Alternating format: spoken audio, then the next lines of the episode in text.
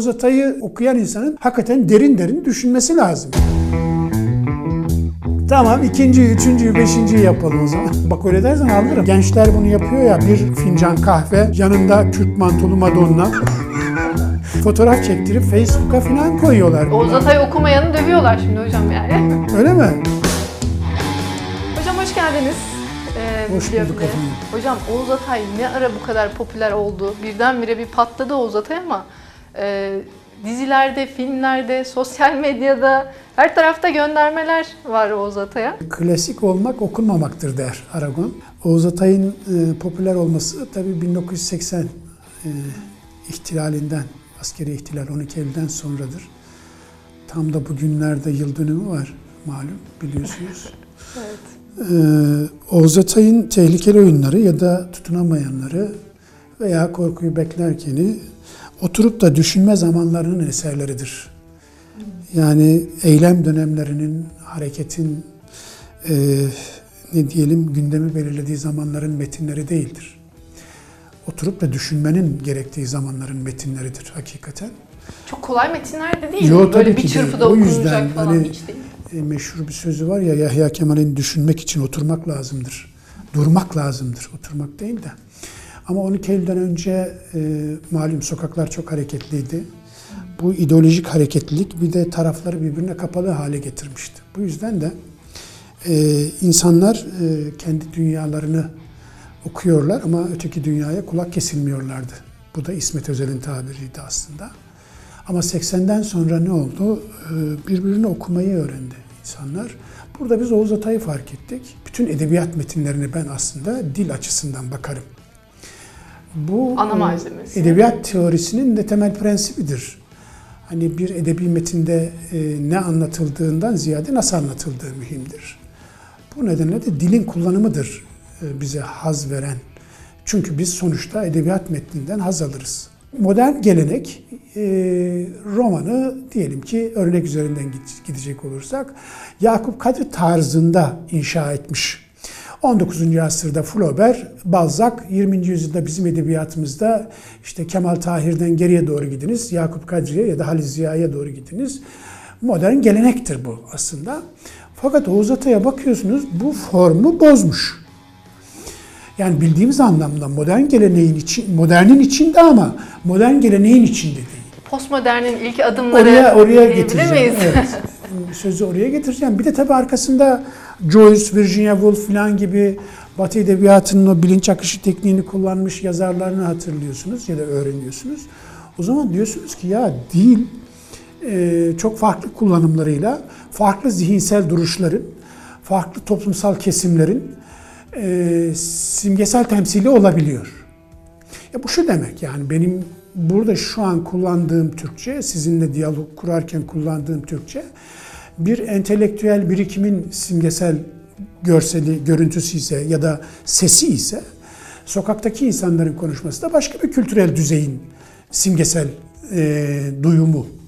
Öyle diyeyim. Demek ki her dilin, her toplumsal kullanım biçimi aslında e, bir döneme, bir kitleye tekabül edebiliyor. Burada şuna geleceğim. Mesela tutunamayanlarda e, giriş kısmında Turgut Özben, e, Selim Işık e, gençliğine döndüğünde Selim Işık'ın geçmişini araştırırken onun üniversite yıllarındaki arkadaşlarıyla ilişkilerini anlat, anlattığı bir bölüm var Oğuz Atay'ın. Orada dil e, mesela e, eski Türkçe formundadır. Yani Orhun Türkçesi formundadır yer yer. Başka bir yerde 19. asır Türkçesidir. Başka bir yerde Servet Efü'nün Türkçesidir filan. Düşünebiliyor musunuz? Bu e, Türkçenin farklı dönemlerinin e, dönemlerin her birinin farklı bir zihinsel temsili vardır aslında. Yani şunu demek istiyorum. Servet Fünun Edebiyatı'ndan Fikret'i yahut Halit Ziya Bey'i yahut Hüseyin Cahit'i okuduğunuzda ortak bir duyuş hissedersiniz. Hatta görürsünüz hissetmekten ziyade. Çünkü bu duyuşu size ilham eden şey aslında o dilin kendisidir. Türkçedir ama sizde farklı bir e, duyguya, duyuşa, düşünüşe tekabül eder. Orhan Veli Türkçesine bakarsanız bambaşka bir duyuş, düşünüş vardır. Ee, geriye dönelim. Fuzuli Türkçesini okurken başka bir dünya vardır. Fakat siz son nesil olarak diyelim ki 2000'lerin nesli olarak bütün bu tarihsel birikimin e, haznesisiniz. E, sizde bütün bunlar aslında. Yani sizin zihniniz bütün bu tarihsel birikime tekabül eden bir zihin. Onları tevarüs eden bir zihin. Oğuz Atay budur. Yani e, Oğuz Atay zihni ya da Oğuz Atay'ın kaleminden çıkan Selim Işık, Tehlikeli Oyunlarda Hikmet Benol bunların toplamıdır. Şimdi burada şöyle bir sorun çıkıyor. Yani damıtılmış bir şey olarak Bütün bunlar kürecikler halinde, daireler halinde bizim bilincimizde kayıtlıdır. Hakikaten de öyledir. Yani entelektüel biri için de bu böyledir. Entelektüellikle hiç alakası olmayan birisi için de bu böyledir. Ona dil olarak tekabül etmese bile yaşam tarzı, inanışlar, duyuş ve düşünüşler, tercihler bakımından tekabül eder mesela sokaktaki insana da örneğin. Çünkü tercihlerini bu birikim üzerinden yapar insanlarımız. Ama bizim gibi okumayla yazmayla ilişkisi olan insanlar, insanlar bunları metinlerden kavrarlar. Duyuş ve düşünüşleri de deneyimlerler. Yani biz e, Halit Ziya'nın Aşkı Memnu'da Bihter'i, e, Mavi ve Siyah'ta Ahmet Cemil'i yahut efendim Kemal Tahir'in bir romanındaki bir kahramanı okurken aynı zamanda deneyimleriz. Neyini? Duyuş ve düşünüş tarzını deneyimleriz. Bunların her biri dairesel olarak bizim e, Türkçenin Türkçenin son nesli olarak sen ve ben mesela e, ve Ahmet Bey bunlar daireler olarak dairecikler olarak benim zihnimde var. Burada sorun şu ben hangisiyim? Bütün bunların toplamı benim bu bir. Ama buradan bir yazar olarak bir yazar olarak benim kendi dilimi bulmam lazım. Kendi duyuş ve düşünüşümü kavramam, çıkartmam, olgunlaştırmam ve dile dökmem lazım. Bu tıpkı e, Joyce'un e, sanatçının bir genç adam olarak portresinde e, ve Ulyses'te, Ulysses'te biliyorsunuz e, kahramanın kendi dilini arayışıyla e, arayışında olduğu gibidir. Oğuz Atay e, Oğuz Atay günlüklerinde kendisi için dil aradığını söyler. Yahya Kemal e, kendisi için dil aradığını söyler. Biliyorsunuz biliyorsun Sait Faik dine dil aradığını söyler. Her yazar kendi dilini arar. Yani mevcut dilin arasında, dillerin arasında hatta burada diller derken Arapça, Farsça, İngilizceyi kastetmiyorum. Türkçeden söz ediyorum ve Türkçenin içinde bir diliniz olacak sizin. Tarzınız olacak yani. Üslubunuz olacak. Size has bir Türkçe olacak. Size has bir has bir söylem biçimi olacak. duyduğumuzda kim olduğunu Evet, anlayacağımız. Hah bu şu yazar diyeceğimiz. Buradan e, e, çok sert mücadelelerden sonra bazı yazarlar bu dili taşrada e, yahut e, bazı entelektüel metinlerde, tarihi metinlerde kavrayabilirler. İhsan Oktay Anar'a bakarsınız hakikaten tarihi, Türkçenin tarihi metinlerini kavramış, incelemiş ve oradan kendine bir dil çıkarmış. Efendim, işte Tanpınar Fransız edebiyatını çok iyi bildiği için mesela Marcel Proust üzerinden bir Türkçe inşa etmiş. Kendine has bir Türkçe gerçekten de. Bazı yazarlar bunu yapabilir. Orhan Pamuk da der ya, hakikaten baktım e, Oğuz Atay'ın dili en iyisini yapmıştı onun için ben bunu devam ettiremem dedim diyor. Kemal Tahir'e baktım ayrı bir dil. Ben de kendime... Ha, Orhan Pamuk'un yaptığı da diyelim ki Tanpınar'ın, diyelim ki değil öyle bana sorarsanız. Tanpınar'ın simgeseli e, ayıklanmış dili. Tanpınar'da çünkü çok simgesel yük vardır. Ama Orhan Pamuk bunu temizler ve daha literal düzeyde ama uzun cümlelerden oluşan metinler inşa eder.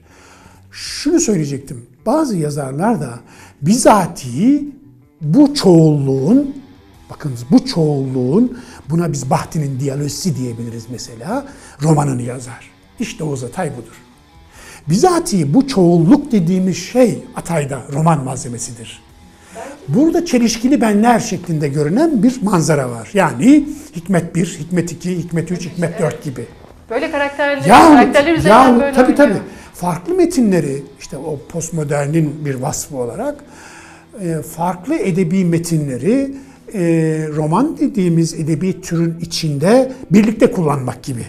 Bu da aynı zamanda söylemin farklılıklarının bir aradalığı anlamına gelir. Farklı söylem biçimleri var, farklı metin tarzları var. Bütün bunları tek bir metin içinde kullanıyorsunuz. Bu metin türünün adı roman. Ama bu roman Velley'in okuduğu romana benzemiyor. Velley'in anlattığı romana da benzemiyor. Bu roman hakikaten Yakup Kadri'nin romanına da benzemiyor. Ama bu romanın içinde Yakup Kadri'nin romanı da var. Efendim bilmem kimin mektup tarzı da var. Bilmem kimin efendim tiyatro, Tiyatro piyes biçimi de var oyun, vesaire. Dramatik metin gibi. Bütün akıyor. bunları bu tam da zihne tekabül ediyor. İnsan bilinci budur. İnsan bilincinin görselidir bu anlamda. Ha popüler olmasının sebebi e, birçok sebebi var ama çok biraz da espriyle karışık söyleyeyim. Hani e, günümüzde bu internet iletişim kanalları filan Facebook'lar o kadar çok yaygınlaştı ki e, her şey sanal, yüzeysel yani hakikaten. Bu çağın e, ruhunu ileride tanımlayacak olanlar herhalde e, yüzeysellik, satilik diye tanımlayacaklar. Hani e, gençler bunu yapıyor ya bir e, fincan kahve yanında Türk mantolu Madonna fotoğraf çektirip Facebook'a falan koyuyorlar. İşte evet. Şimdi bu bir popülerlik mi? Maalesef popülerlik değil aslında. Ee, bence ciddi bir okur, aslında tasnif etmek gerekiyor çünkü. Bu okudukları üzerinden Oğuz Atay gibi günümüz metinlerinden söz ediyorum tabii. Yakın dönem metinleri ya da Joyce gibi falan mesela Batı Edebiyatı'ndan. Bunların üzerinde öyle çok fazla e, reklam yapa, yapamazlar. Yapmamalıdırlar, yapamazlar. Ha popüler bu bir çağın göster şeyi aslında özelliği. Her şey görselleştirilmiş durumda. Bunu da görselleştiriyor. Yani elinde romanı gezdirmek suretiyle görselleştiriyor. Ya da araçsallaştırıyor başka Ya da bir sık sık adını almak suretiyle. Evet yani Şimdi- o, oradan da tırnak içinde söylüyorum bir prim yapma, belki bir karizma yapma. Oğuz Atay tabii- okumayanı dövüyorlar şimdi hocam yani. Öyle mi? o kadar İlginç. Bana, sor, popüler bana yani. sorulursa eğer yani Oğuz Atay'ı e, okuyan insanın hakikaten derin derin düşünmesi lazım yani. Susması lazım. Bu yüzden çok üzerine konuşmak, yazar çizer takımında bile böyle oluyor. Üzerine konuşan insandan kendim de dahil olmak üzere e, çok haz etmiyorum işin doğrusu.